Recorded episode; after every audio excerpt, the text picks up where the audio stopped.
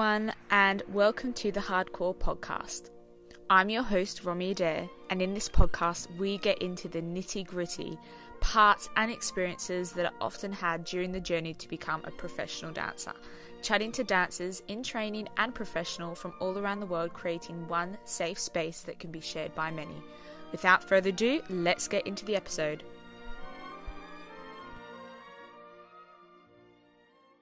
Hi, everyone, and welcome back to the podcast. In today's episode, I'm joined with Carmen Callahan. Hi, Carmen. Hi there. How are you? I'm good. Thanks for having me on. No worries at all. Let's get straight on into the quick fire round to start off today's episode. So, first question is How old are you? I'm 24 years old. 24. And what is like, what was your training and where are you currently dancing? Yeah, I grew up um, when I was studying in school. I went to Pacific Northwest Ballet School mm-hmm. in Seattle and I did all of my intermediate and advanced ballet training mm-hmm. there. That's where I got really serious about ballet. And then when I graduated high school, I went to um, P- Pittsburgh Ballet Theater mm-hmm. and I was in the graduate program there for like 2.9 almost three years mm-hmm. and then i joined american contemporary ballet where i am now in the summer of 2018 and i've been there ever since mm, nice we'll get into your whole journey um, in a bit as well um, and what point shoes do you wear and has that kind of been a journey for you or? oh it's it's been a full journey. I wear um, a custom Freed to order. My maker's butterfly. I've been with the butterfly maker for God, seven years, I mm-hmm. think. Mm-hmm. A very long time. Um, I have so much trouble with shoes because the way my feet are shaped. So mm-hmm. I like got into getting a custom order like well before I was a professional dancer. Like even as a student, I had to be like special ordering my shoes. so it's been like so many years of like different trials, like changing little things. But mm-hmm. now I've been I've been on these shoes for a while and I really love them. Nice. Um, I was talking to someone else recent actually the other day who was wearing who mentioned butterfly maker.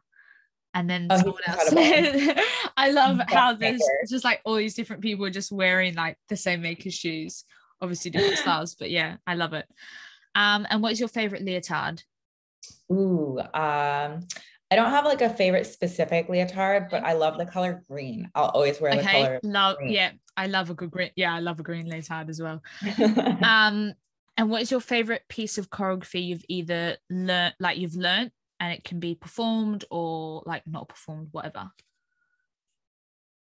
Serenade by George Balanchine. I performed it as the corps um, my first year in the Pittsburgh Ballet Theater graduate program. So that was really special. But I mean, I love all of Mr. B's works, but. I think Serenade, especially as the corps, actually, like everyone wants to be a principal, but the corps is like the lifeblood of that ballet. So yeah. it was really, it was really awesome. Mm. No, that sounds, I'd love, yeah, Serenade's a beautiful piece. Um, and I just I've started recently getting really into Balanchine's work just because I'm not super familiar with it because it just hasn't ever been part of my training. So mm-hmm. it's interesting kind of I guess like learning that now. Um and what is your favorite food? Ooh, that's such a good question. I love like a good green juice. Like I'm really a sucker for like drinking my food apparently a little bit love to drink my it's fast here's my theory it's really mm. fast like if you're between rehearsals mm. and you'll have like a heavy day you just drink your nutrients real mm-hmm. quick have a good like green, green smoothie you're good to go mm-hmm. no i mean definitely um yeah those busy days like how do you fit it in it's yeah definitely um and let's go into more about like you and your dance experience growing up. So you know how old were you when you started? Um and then at what point did you decide you kind of wanted to p- pursue it professionally? Um yeah. Yeah so i um started dancing at like four or 5 mm-hmm. and um danced and did like all the different styles of dance for like a while. And then when I was 12, like my family lived in Seattle where PNB is, so close enough. um, when I was 12, which actually is like kind of on the older side, I one of my friends was going to the audition for PNB, and you even you have to audition even at that age mm. for the school there. And so I was like, oh, I'm just gonna go. You know, I was like, oh, it's no big deal. Like, I'm not gonna get in. I'm just gonna go mm. for the experience. And I literally only went to the audition because like my friend was going. Mm. That's fully it. I was like, oh, I'm just gonna go support my friend, go to this audition. And so my mom took me to the audition and I got into the school. And um, then I was like, well, I have to go, obviously. Yeah. That was kind of the turning point of the transition of like to just doing classical ballet okay. um, or just like being on more of a ballet track. Um, mm-hmm. And it, it almost kind of just got handed to me. Like I just was like, well, I have this opportunity to have like this incredible faculty to have this really rigorous program where they have such a set syllabus and like the track was kind of already laid out for me mm-hmm. there with PNB. But I was definitely one of the like older kids to like okay. join the school. Like when I came into the school, I was 12 and you know the other students had been there since level one like when since they're like i think they're like eight in level okay. one mm-hmm. that's when they start the uh, the student division at pnb yep. schools there's, there's eight levels and you know ideally they've bred these dancers from level one through eight so when i mm. came in mm. i was in level four and there was a little bit of like a lot of catching up to do a little bit like mm-hmm. just to understand like like with any school of like how teachers want things. And i was also like being introduced to the balanchine technique for the first time. So like and now i'm like people would laugh. Everyone's like oh carmen she's like a balanchine baby. Like now i'm like oh i've got it down. But at the time like there there is like it's so interesting how it's styles of ballet like it really the style that you're in will really um just indicate what's going on a lot of the time and like it can be like really culture shock even to just and it's like crazy because you know we're doing the same things but like certain things will just be yeah. so different mm-hmm. no definitely I, f- I had my first taste of i guess kind of balanchine-esque um be- when i was like working with like a director over christmas and stuff and that was my first yeah experience of kind of more Balanchine styles and stuff like pirouettes with a straight back leg. I was like, whoa, hold on, hold on. I was like, I'm not used to this. Like, what are you, what is going on here? Um, so yeah, that was funny. Um, what were the, I guess like touching more on the challenges of that transition, because I, you know, imagine it must have been difficult for you kind of going from like not, I guess like not not Balanchine style but also you weren't in the same environment to then going into a really serious and rigorous program um how did you feel and then the whole feeling of catching up how did you like deal with that yeah i think it really changed i mean obviously it's it's opened up like so many mm-hmm. doors for mm-hmm. me having mm-hmm. had that been so fortunate to have that great training but yeah. I think like it it definitely made me that was definitely the switch of when I was like, okay, I want to do this professionally someday. Mm-hmm. Like I was so young, I was 12, but I was already ready. I was like, I want to do it yeah. professionally.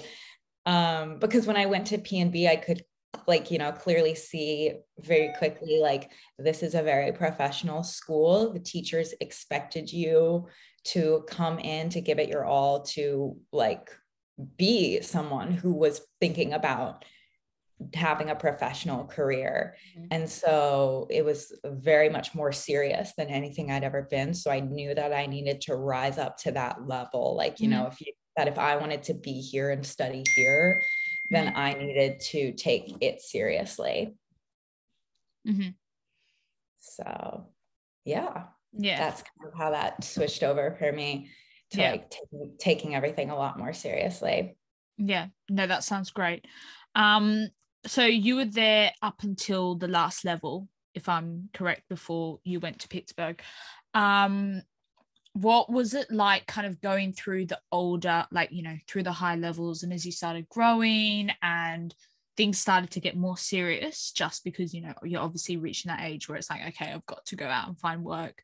Um did you find that the training well obviously it kind of would have got more challenging as it went on um, but how did you yeah did any kind of challenges come up through those later years that Definitely. were like difficult so and how did you kind of get through them i guess yeah 100% i mean once you got to to level 8 mm-hmm. um, which is the final level you're kind of expected to like go and you know find figure out what it is you want to do figure yep. out make some opportunities happen mm-hmm. so i we were all all the girls you know are looking for like a trainee program or some sort of program that they mm-hmm. with a company that they ideally want to dance for mm-hmm. and i think i definitely went through I, a little after i left pnb but like um when i was in pittsburgh ballet theater and stuff i was like really actually struggling a lot with like what um kind of dancer i wanted to be like i knew i wanted to be in ballet um but I was having this real disconnect with seeing that. Uh, I think a lot of ballet and a lot of ballet companies, this is not, this might be controversial on this podcast. it's boring. but a lot of like dancers and companies even are mm-hmm. just boring. Mm-hmm. Like they're doing kind of a standard repertory. They're bringing out Swan Lake just for Swan Lake's sake. Mm. And the dancers, even though they're very good, they're very technically proficient. You know, a lot of dancers I see out in the professional world are the kind of dancers that just they do Swan Lake and they're technically so proficient, but that's it. Mm. Like there's no deeper level, there's like no artistry, and they can't do even a lot of like mixed repertory or stuff that is really cool and like mm. would be really artistically fulfilling. Mm. So no, I, I definitely agree. I knew at some point like what kind of dancer I didn't want to be. Like I was like, okay. I don't want to do that. Like I don't want to be a technique robot, mm-hmm. you know, where you just like, and I see them all the time where it's just like, wow, it's impressive because they can pound out like literally anything yeah. from the classical repertory, but you're also like, there's nothing there mm. artistically. And so I knew that you know, I couldn't do that to myself, but I didn't really have a set idea of like how I could do the other thing, which is, you know, be an interesting dancer and to be someone that just like your eye gravitates towards them. Like that's the kind of dancer you ultimately like want to be. You want people to be just like captivated by you and not necessarily because you can do like 12 pirouettes. Who mm. cares? It's much more about creating something truly interesting and bringing life into choreography and having that choreography then be choreography that you're really interested in. You know, it's going to be really hard to bring life to something where that you don't like. Mm-hmm. Or that, you know, again, like it's the class, the standard repertory. If you're on your 17th Cinderella, it's going to be really hard. so there was definitely like a disconnect for me of like what I was seeing be presented in a lot of companies and in the world and what I really like felt like art was and like mm-hmm. what I wanted to do with it. Mm-hmm. Um, and ultimately, I think that for me, that got resolved when I joined American Contemporary Ballet um, because it it does we have a very mixed repertory and it is the kind of place where i'm really supported to like explore that kind of side of like the interesting dancer side of myself right mm-hmm. and so i'm very lucky because i think a lot of places are not are not that mm-hmm. and like honestly that's probably what is contributing a lot to like young audiences not being invested in ballet yeah. and this whole kind of you know why should someone my age be interested in swan lake? They're not going to be even with the most beautiful dancer dancing it because it just falls flat a lot of the time. Yeah.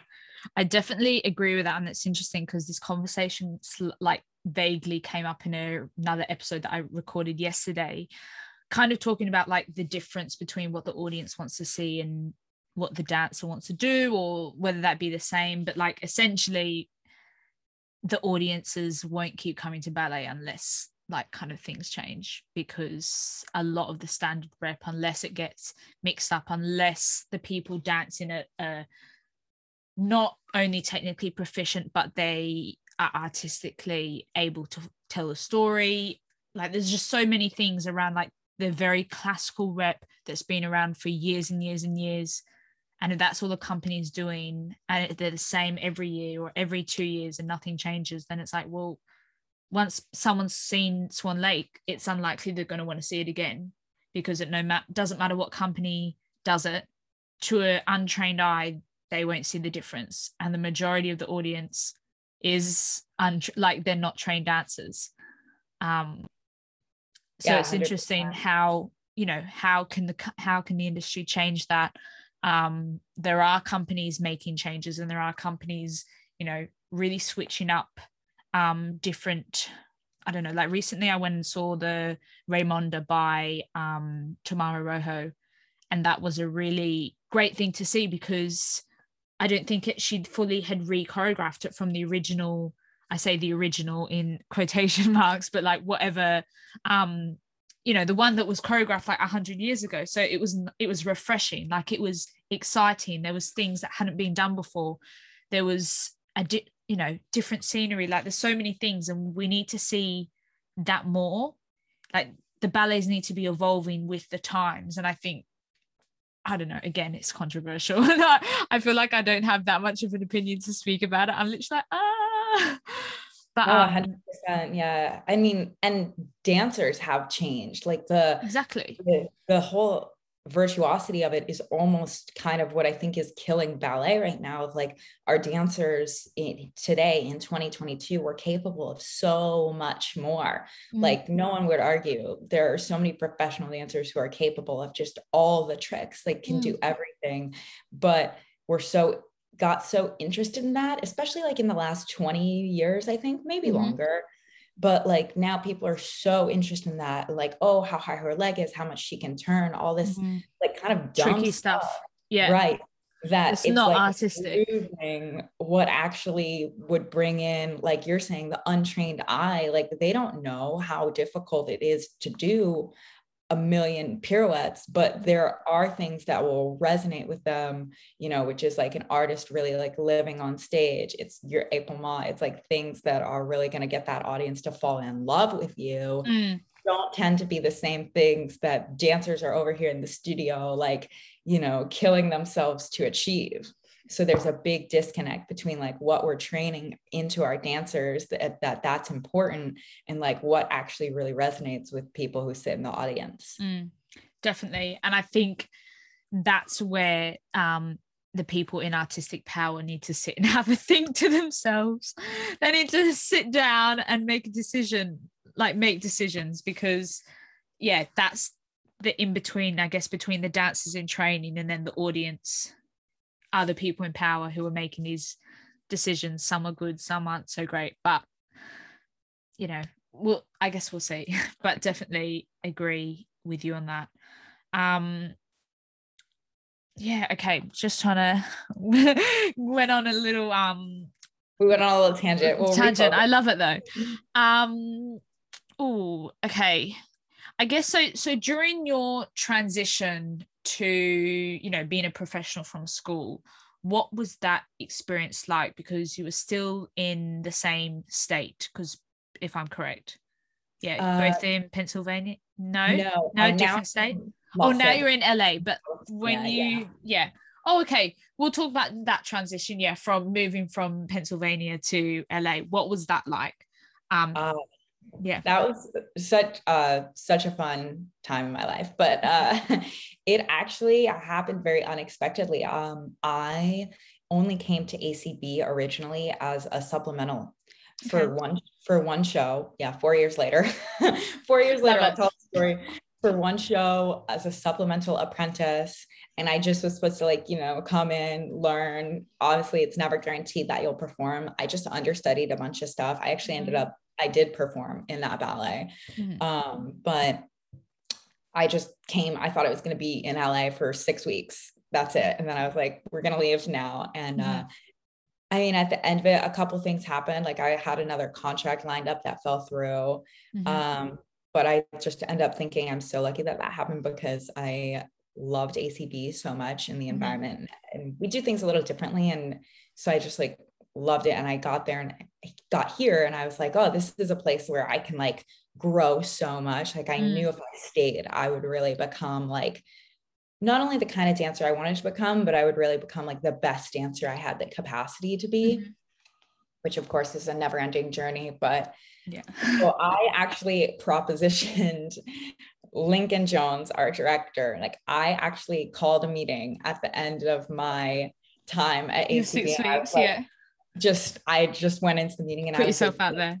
Please let me stay. Please let me stay. And I think my proposition to him was was uh, that I would learn everything. I was like, I'll just understudy everything. I don't even care if I perform. Like, I just want to like learn everything. I promise you, I'll be the best understudy ever. Like, I'll learn everything. And then he said yes. So that did you learn everything? I did. I did. I truly did. I think that's secretly like my super, that's my ballet superpower. It's not okay. a glamorous one, mm, but it's handy. but I'm pretty good at learning all the choreography and like being kind of like a swing. My first few years here, like in our Nutcracker, my second year, I think I had like four snow spots, three flower spots. Like I was just the person who could like jump in and out and like keep the different choreographies straight. Um, it's not really a glamorous superpower, but it's something I came across in my career where I was like, well, you know, I don't have the highest extension. I don't have the best feet. Like I felt like I was like mediocre at everything. I was like, I turn okay, I jump okay. You mm-hmm. know, my adagio, mm, it's not great, but I, I feel that there was this one thing that I could be good at, like that I could be smart, you know, you, I could be the smartest dancer in the room. I mm. could go in and get the details and like mm. learn the choreography. And that, that was something that I didn't have to like be born with more rotation in my hips, right? Like I didn't have mm-hmm. to go back and like be reborn to yeah. be really great at that. I just had to pay attention and really just be smart about it and work on my own outside of the studio and make sure I came in prepared. Mm. So that started being like something that I realized I could kind of take and run with. And it's it's opened up a lot of doors for me in my career of like times I've gotten I've got to perform, you know, just because mm-hmm. I was like standing there and I was like, I know it, I can go in, mm-hmm. I can mm-hmm. do it, you know. That's such an important skill though like 100% like i think that's a really good ballet superpower to have um because even though like you said maybe it's not the most glamorous one but directors choreographers people in the room really appreciate that. And there's always someone who's injured. There's always someone who's sick especially with covid. Like my god like there's so many there's so many times where it could be just knowing something knowing that place knowing the counts, knowing the details, and being able to go in straight away can be the thing that gives you, you know, gets you from apprentice to corps, or even, you know, that's how so many people break through in their career is, you know, being a good understudy, knowing what they're doing, and then going on and making it happen. Um, and I think it's kind of like an undervalued, I guess, I don't know what you'd call it, like superpower, I guess we're calling it. Yeah. Um, but like you don't really hear many people talking about like how important it is to like make sure like you if you're an understudy that you don't just know your spot that you know everyone else's because you do not know what's going to happen. And that could be the thing that you know pushes you forward. Um but was it like i guess you said that you i guess were prepared to like you know learn everyone's thing and that's what you were going to do but did you like ever find it difficult not performing or kind of thinking, oh, am I going to get my chance where I'm not just a swing, that I am actually getting a set part? Um, or like, I don't know how that was for you, but I don't know. Did you ever struggle with that? Yeah, a little bit. I mean, I think I got lucky because like really in nearly every show we did, mm-hmm. I did perform. So okay. I was just the, the one on the side. Like it always happened at the last minute, especially mm-hmm. like my first my first year in the company, you know, my apprentice year, like yeah. always seemed to happen and that I would get an opportunity after that. And you know, small company too, like there's a lot more opportunities to just jump in and get mm. on stage. But definitely like even after we came back from covid like my last this last past season which is now my fourth season mm-hmm. but we have to prorate for covid so really three because mm-hmm. you know the us was so shut down for oh, so yeah. long so we really three season but where i definitely like like this past nutcracker definitely like got a little bit frustrated where i was like you know like this is kind of my thing that i know all the choreography but you know that is kind of getting me stuck in the corps mm. because my great thing is that like I can do all the snow spots, no problem. Mm. But when am I going to stop having to do all the snow, the spots? Yeah. You know, like and then I'm thinking to myself, like, you know, well, I'm I'm making a lot of progress. Like I would really like to see a little bit of an upgrade. Mm-hmm. And so it's definitely hard to navigate like when you feel like you're ready for something and how to how to get yourself there like you have to push yourself kind of over mm-hmm. the finish line of being able to to yeah do something mm-hmm. and it's definitely scary i definitely am so comfortable in the corps ballet setting now that that mm-hmm. like doing lead roles actually is like way more i mean of course it's it's always like more pressure to be like in a soloist role mm-hmm. but um yeah doing so i did one of my first lead roles this nutcracker and i was like so nervous and like literally I've done the demi part, which is like the same exact choreography a million times. but I was like panicking, right? Because I, that's kind of I do a lot of lot of corps work. And mm. so you just get really comfortable with that, with like, okay, I know where my spot is, mm-hmm. I know what the arm is, I know what the head is. And it's very different when you realize that you're you're the leading person here. Like mm-hmm. I remember this one part you have there's a finale section and people started clapping and i like finally realized like i was like they must be clapping for me because i'm the only person on stage right now so like no way that they're clapping for anyone else yeah, but like, you like assume that they're clapping for someone else like yeah. especially what i've done the corps like for so long so many years mm. in my mm. career like I was like, yeah, no, they're definitely clapping for someone else. And then I finally exited and I was like, there's literally no way because it's all, it's all you right now. Like, yeah. Oh, yeah, no, I can imagine that must, that's like such a weird transition and kind of, it's something I definitely want to ask people more when I, you know, have them on the podcast is because that's a, it's a big transition going from corps to then having, you know, whether it be demi soloist or soloist or even doing principal roles. You the not that the mindset's any different but it is a different feeling because it goes from you're being with everyone you've got that communal thing on stage you i don't know i think people might feel more comfortable in the corps like obviously everyone's different to them being like okay this is like me like everyone's looking at me i'm the only one on stage or i'm at the front center front like god yeah. like there's just so much added pressure maybe i guess everyone's different um no it's definitely interesting yeah because you kind of hit this realization especially like your first like mm. the first time you're yeah. doing something bigger that's a little mm. bit of an upgrade over what you've been doing you're like mm. oh shoot like you know i really need to carry it right now yeah. you realize like you know you're kind of like the people are there for you for however yeah. long your piece is like mm-hmm. you know even if it's like just 30 seconds you're like oh well better be, you better be special for the next seconds because all eyes are on you right now you mm. know? Definitely. Um i guess i'm more interesting, like because you did mention that like it's a little bit of a smaller company um american contemporary ballet am i correct? Correct. Yeah. Um i was like oh my god. Wait acb um, acb okay perfect.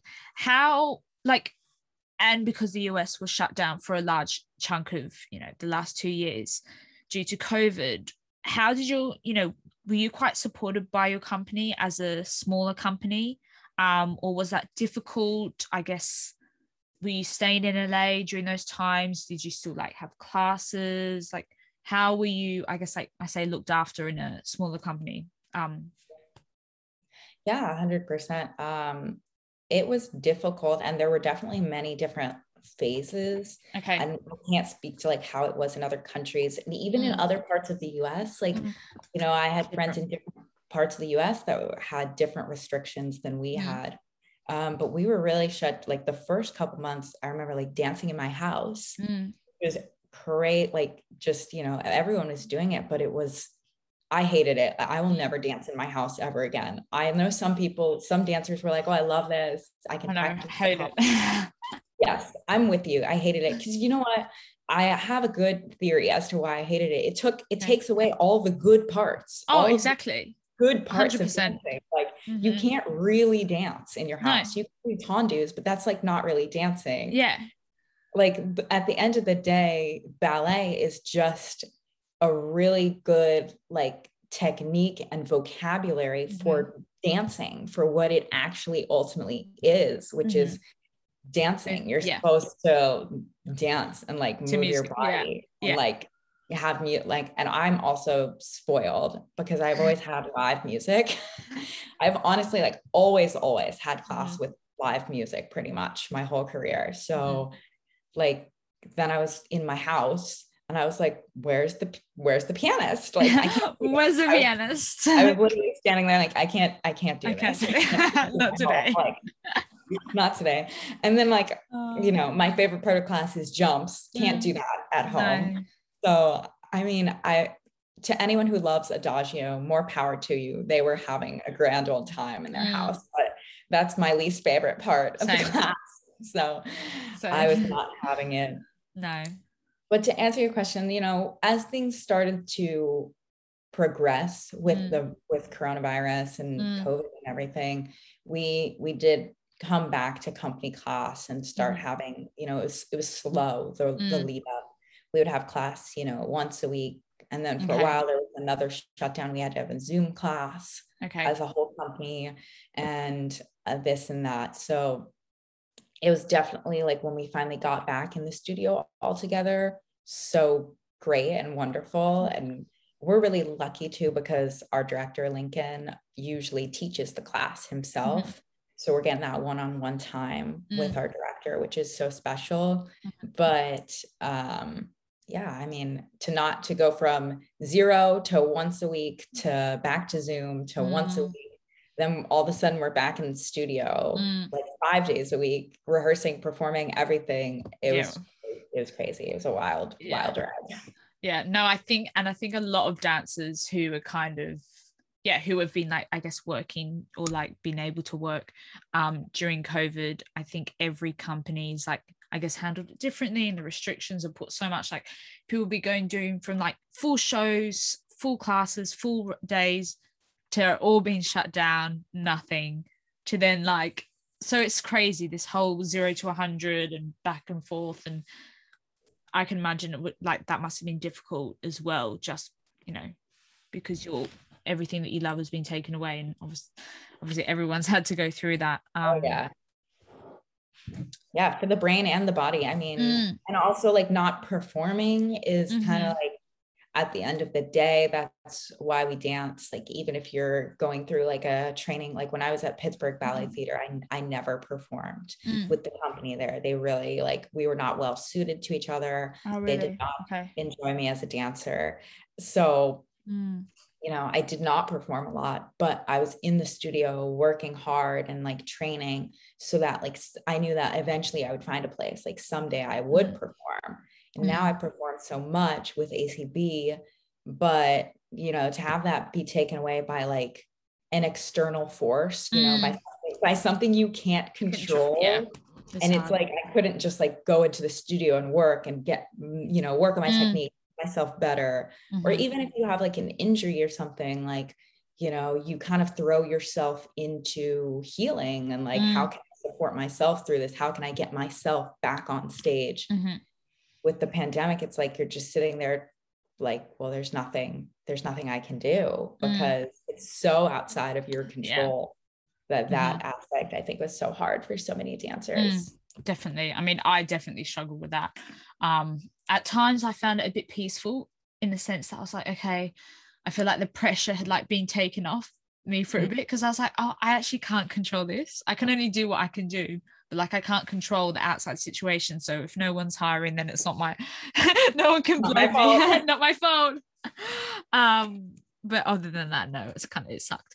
Um, so I guess like going back, how did you like get through the whole fact of not giving much stage time at Pittsburgh? Um, because that must have been difficult to kind of you feel like you're yeah. constantly working and you feel like you're you know really trying you know you're trying your best you're doing everything you know you're being told to do and i guess yeah. knowing that you're not suited for what they want is really like that's a really difficult thing to kind of i guess accept yeah it was really hard i that was really, yeah, it was really difficult because mm. I knew pretty quick, like we did not suit each other. It was not ever going to work. Like I did, not, oh no, I did not ever have delusions that like I was going to be in the company there. Like it was very clear, very quickly. Okay. They did not like me. they did not like like it was, and it was a big program too. So like, oh okay, I was the last cast for okay. everything. Like I'm open about it now because mm-hmm. it's honestly kind of funny now. Because yeah, you like, can laugh now, at it now. Yeah. Now I've really found a place where I just fit, mm-hmm. and mm-hmm. that's all. That's all professional dancing really is mm-hmm. about. Honestly, is like finding the place where you fit, and it's you have to suit each other mutually. The company that you're in, and you as a dancer. I think so many dancers were are trying to fit themselves yes. into this idea of I want to dance in this company, so I have to look like this type of a dancer. Mm-hmm. When in reality, like the type of dancer that they are naturally is like that they're a beautiful dancer. They're just not suited to the company that they have on this pedestal that is yes. their ideal company and like so many dancers honestly probably like lose a lot of their artistry i shoot i know i did like i was mm. i wanted to have been in pbt i wish but like i knew very quickly it wasn't going to happen for me mm. but you know you try and fit yourself square peg round hole mm. and that's not the way to do it i don't think but mm-hmm. it's not ever really talked about you know like it it's something that we sort of force upon people of like oh if your technique is good oh well if you work hard you'll get jobs, you'll get company contracts. Mm-hmm. And it's sort of true, but at the end of the day, it's a lot about your movement style. And like that's something that gets talked about in contemporary all the time. But with mm-hmm. ballet, it's still true. Like you mm. still have a natural movement quality. Yes. You still have a natural movement style. And what's going to fit you the best is always if you're at a place like where that's naturally appreciated. And then you build on that mm. with technique and like with you your work ethic of you always wanting mm-hmm. to be a better dancer mm.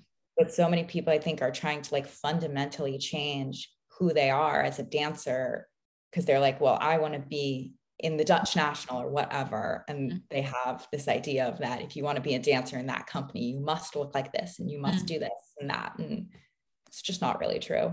Mm. no definitely. And i think a lot of people will relate to that in terms of yeah feeling they have to change the way they move the way they express things um, in movement to fit a company's mold or to fit a, a choreographer's mold. Um, i think that's a really common feeling because yeah there's just so there's just not that much there's more dancers than there is work and i think mm. there's this whole like oh my god i feel like i have to change this because i'm not you know and then there's a whole feeling of not feeling good enough and so many things that come along with that. Um going on i know you mentioned your experiences with inequality and racism during your journey and i get your career. What if you're happy talking about that what yeah, yeah what are some of those what was that like? And kind of how did you are they more recent? Are they when you were younger? Um, and how did you like go get through that? Yeah i think as a latina dancer you're aware a lot of the time that you are potentially the only person in the room mm-hmm. right? You're the only and I, I i think a lot of i can't speak for a lot mm-hmm. of dancers of color but it's it's quite obvious most of the time like oh okay i'm the only person here mm-hmm. that's oh, yeah yeah. And, and even as a white presenting person, like white people tend mm. to tend to be comfortable with what they're comfortable with. So yeah. And especially like we're we're in an industry where appearance is part of it and it's it's something that matters, but we've blurred the lines, I think, a lot between like what's a what's a person's appearance and what is their dancing. Like mm-hmm. there's a there's a big line because and i think a lot of it is born out of this idea of wanting to have like a uniformity in the corps mm. and that all the dancers would theoretically look alike and it's just born out of like old history and, and racial bias honestly at the at the end of the oh, day oh, yeah. there'd be no reason why mm. a dancer of color couldn't, couldn't be just as but you know it's born out of this idea that they that they the swans must all be uniform, right? Mm. They must all look the same. They must blend into the background. Mm. Um, but sometimes you know you end up in rooms where every dancer sort of looks the same and mm-hmm.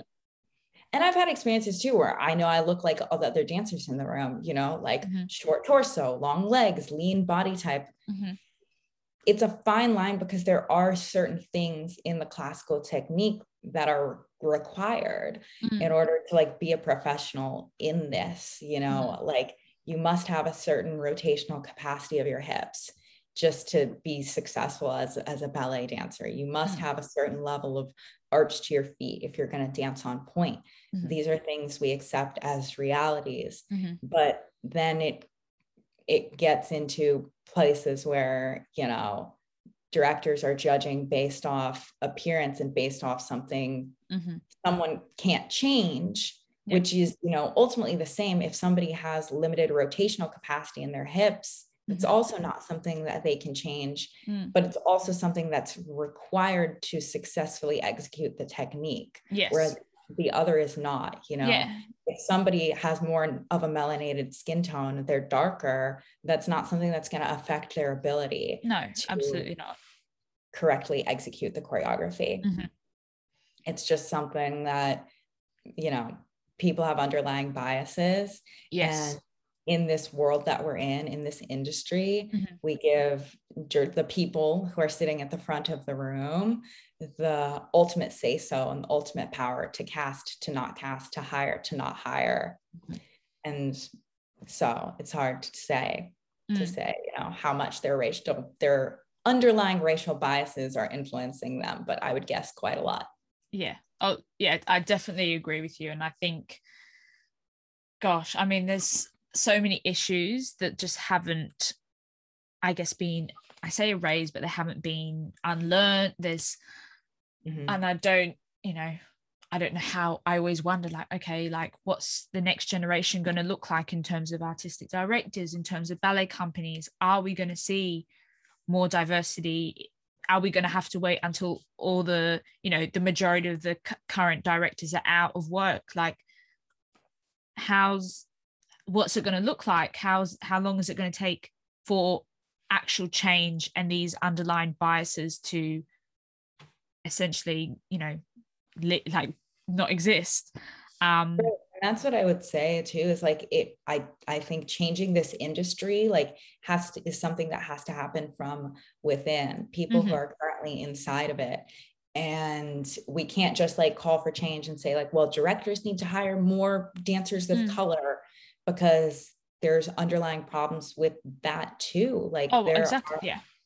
Dancers of color, there are just less professional dancers of color always than there are white ones. And that's not an accurate representation of the world. No. Right. It's only an accurate representation of one dance community. Mm-hmm. And so that's what tells you it's also a systemic problem. Like we're mm. not supporting young dancers of color yes. to get through all of the hoops yeah. and hurdles we've already talked about earlier. Not that my story is representative mm-hmm. representative of everyone's story, but we know there are hoops and hurdles and lots of training to go through to reach a professional level. Mm-hmm. We're not supporting young dancers of color to make it through that journey to get to the point where they're even in front of directors yeah. who are looking to hire them. And yeah. so then we're giving directors all the heat and saying, oh, you're not hiring dancers mm. of color. Well, part of half the problem is they weren't presented dancers mm. of color. Mm. And so it's like it's like a systemic dismantling of mm. this industry that has to happen over years and years before we're going to see companies that are diversely representative of the actual population. Yeah. Oh, 100% agree. And I like I say this all the time um I guess just like I think I've mentioned it a few times on the podcast, but I'm always like telling my mum this. I'm like, the issue is there's not enough dancers of color in vocational schools. And that's mm-hmm. because there's no support for them to get into the schools in the first place, whether that be to the auditions, to have adequate training that puts them at a level with, you know, maybe a lot of them will have to, you know, there's a lot of economic issues in general with like whether it be like private lessons and things like that and not everyone comes from the same financial background. Um and so there's all these sort of kind of i guess systemic issues um and also education there's cultural stuff there's so many things but essentially there's not like a true representation of um, you know dancers from more marginalized communities or dancers of color in these professional training programs. So then mm-hmm. when it gets to the end of the pr- training program then you know if the whole class is white then of course, of course. it's not going to be like of course they're going to hire the white person then the company doesn't change because there was no one there. So it does it has to start way younger. Has you know it has to start at the beginning. And i know recently um i guess well i'll speak about, about this because i kind of know a bit about it because my old dance school have been involved but um, english national ballet started this program called ballet futures and they essentially um, i think they you know contacted five small dance schools like not vocational like just normal local dance schools in the uk and basically held auditions for dancers of color to then become part of this program. And I know quite a few of them, I think four from my local dance school were chosen and they were taken down to go see Raymonda, which in a real, if, you know, if Raymonda was on and they didn't have this opportunity, they wouldn't have gone to see Raymonda. So this is a, was like a, I guess like a really great opportunity to go see a ballet that if this, you know, organized this thing that had been organized didn't exist they would have never been exposed to classical ballet at the Coliseum in London. Um, right. And there's stuff like that. And then they're going to be training with them for cons- consistently three years. And I guess the goal of the program is to then get dancers from, you know, m- you know, dancers of color, people from different communities that may not usually have access to, you know, really good quality training to have high quality training to get them into the vocational school which then hopefully i guess we're going to see more dancers come out of the vocational schools and dance in professional companies which is i guess the goal of the whole program. Um but there, that needs to be more common. Like that can't just be oh absolutely. one thing. Like everyone needs to be doing that. Um every professional company needs to be doing that because otherwise how is it going to change? Like it has to start way earlier than you know 16 or you know has to be starting at like five years old right exactly and you know where dancers our careers start at like i said earlier on the this mm. episode and you know i knew i wanted to be a professional dancer when i was 12 mm. if you don't aren't on that track already it's very hard to catch up to the people who yeah. are yeah. But that's where ballet is getting its reputation for being an elitist art form because in its current state, it is. Oh, it, yeah. You have to have access to things. I mean, it is on so many levels. On the level that we're talking about, you know, mm-hmm. that you have to have access to quality training and all of these things that would make it so that somebody would just not have the opportunity mm-hmm. to become a professional dancer because they they didn't get at a super young age what they needed to have gotten there yeah. And it's also elitist from an audience perspective. You know, people a lot of times aren't being exposed to ballet as an art form because mm-hmm. it's something where like, I can't afford the tickets to this. Yeah. This isn't a part of my community. This isn't a part of my mm-hmm. life. Mm-hmm. And then the repertory isn't even interesting to them. So why would they spend a ton of money on tickets? Mm-hmm. So it's like almost dying from both ends, you know, we're yeah. having difficulty training new and quality dancers. We're also having difficulty getting people involved and wanting to, to see this and be involved in this thing. If we don't get people involved, we can't fund the first thing. we can't exactly the beginning of it. So it's like this never ending cycle of like something is very broken here and something yeah. needs change. Mm. I mean, I definitely like relate to the whole thing about not affording to go see ballet because I when I think about my growing up um, I think the first time I saw a live ballet performance was, was when I was 11 and that's once we'd moved to the UK and prior to that I'd lived in Sydney you know I lived in a city that had the Royal Opera House where the Australian ballet came and performed but it just wasn't something that we could afford and you know there's four people in the family and every ticket is 50 pounds it soon adds up to be or to 50 dollars or more you know a night at evening to go see a live ballet soon yeah. you know it adds up to a few hundred dollars and then I'm like, who who is affording how like how is I guess like a normal, I say a normal family affording that and let alone on a regular basis. And only recently when I've, you know, I've started working and you know working for myself and I've actually got a job and stuff like that which I didn't have when I was during training I can afford to go see these ballets but they're not cheap. Like like I'm like how is a family of 5 of you know the two kids want to love ballet and their parents are you know working very normal jobs it ends you know it's not accessible to the majority of the population of either america the uk australia anywhere it's not and that's where there's a lot of issues where it's like how do you expect these young people to be exposed to ballet to fall in love with it let alone the training but to be inspired by it if they can't even afford to go see it? And then exactly just is like a broken circle. And it's it's a racial inequality issue on the other side too that yeah. audience members tend to be white. Oh, people oh, who support the ballet then tend to be white. And mm-hmm. so it's mm-hmm. all trickling down from the top. It's these mm-hmm. a lot of ballet companies have huge donors and they're rich old white, white men. men.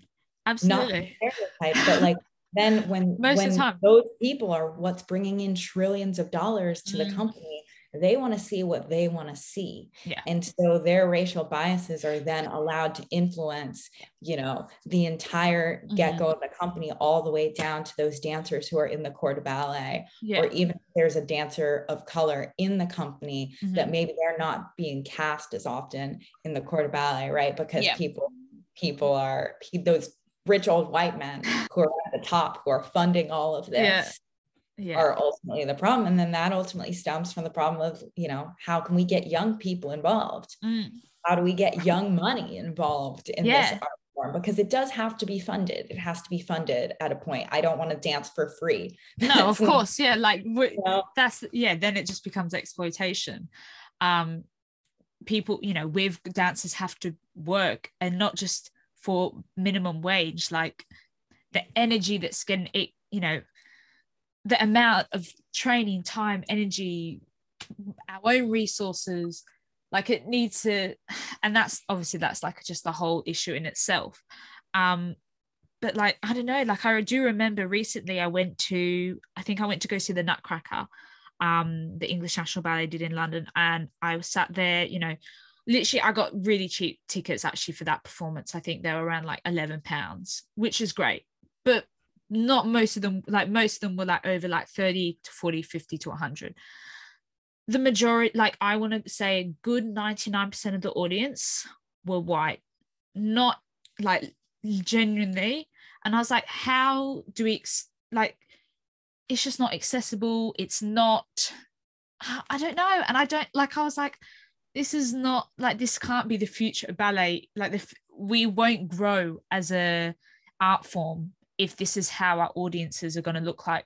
Because if you look at London as a city, I don't think, I mean, I could be wrong, but like, I'm pretty sure it's not 99% of a white city. like, and that's when it's like there's a layover. You know, you go to a football game. I don't know. I've never been to a football game. I I think it's a little bit going to be a bit more different.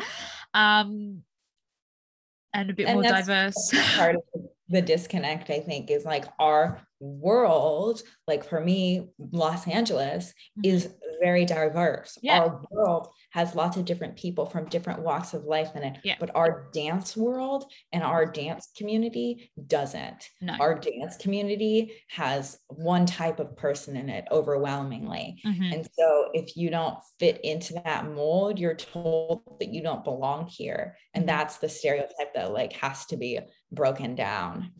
Yeah, definitely. Um yeah. It's i find it so interesting and i really like to i guess like hear other people's thoughts and opinions on this topic because i think i guess everyone has a different kind of experience to share different thought to share on it. And hopefully these you know this conversation will give the listeners a bit of food for thought about maybe anything really I hope so. I've shared some controversial opinions. Yeah. yeah, but, but, it's okay. It shouldn't be controversial, you know, yeah. to like support art for art I think at the end of the day, where my where I fall into ballet and my thoughts is like you have to you have to assume that it's art 1st mm-hmm. You know, it's art before it's anything else, and the the purpose of art is just to have something beautiful in the world that exists for no other purpose than that. Mm-hmm. And when you think about that definition and then what ballet has turned into and become, again, there's something that's largely disconnected. Yeah. And it's turned into something completely other than what it started out in its intention to be. Mm. No, definitely. Um okay, I think we've touched on every topic or everything from all my notes. Was there anything else you wanted to mention or any last words for the listeners before we end the episode? Um, I think that's that's probably mm-hmm. probably it for me for my big for today. I love it. Um, before we finish and round up the episode, Carmen, where can the listeners find you? Um, if they want to follow you on Instagram or any social media or anything. Absolutely. Yeah. My Instagram is Carma, C A R M A, like my name 44. And I'm pretty active on there. I like to like share my journey with ACB and dance, dancing in Los Angeles. So it's all a big journey. Come join me. Mm-hmm. I'll leave that in the description below um, for the listeners to check you out. Um, yeah. Thank you so much for coming on. Really enjoyed this episode. I hope the listeners and everyone, well, yeah, everyone listening enjoy the episode too. Um, and yeah, you can hear me same time next week. And yeah, have a lovely week. And thank you, Carmen, for coming on. Thank Bye. you so much.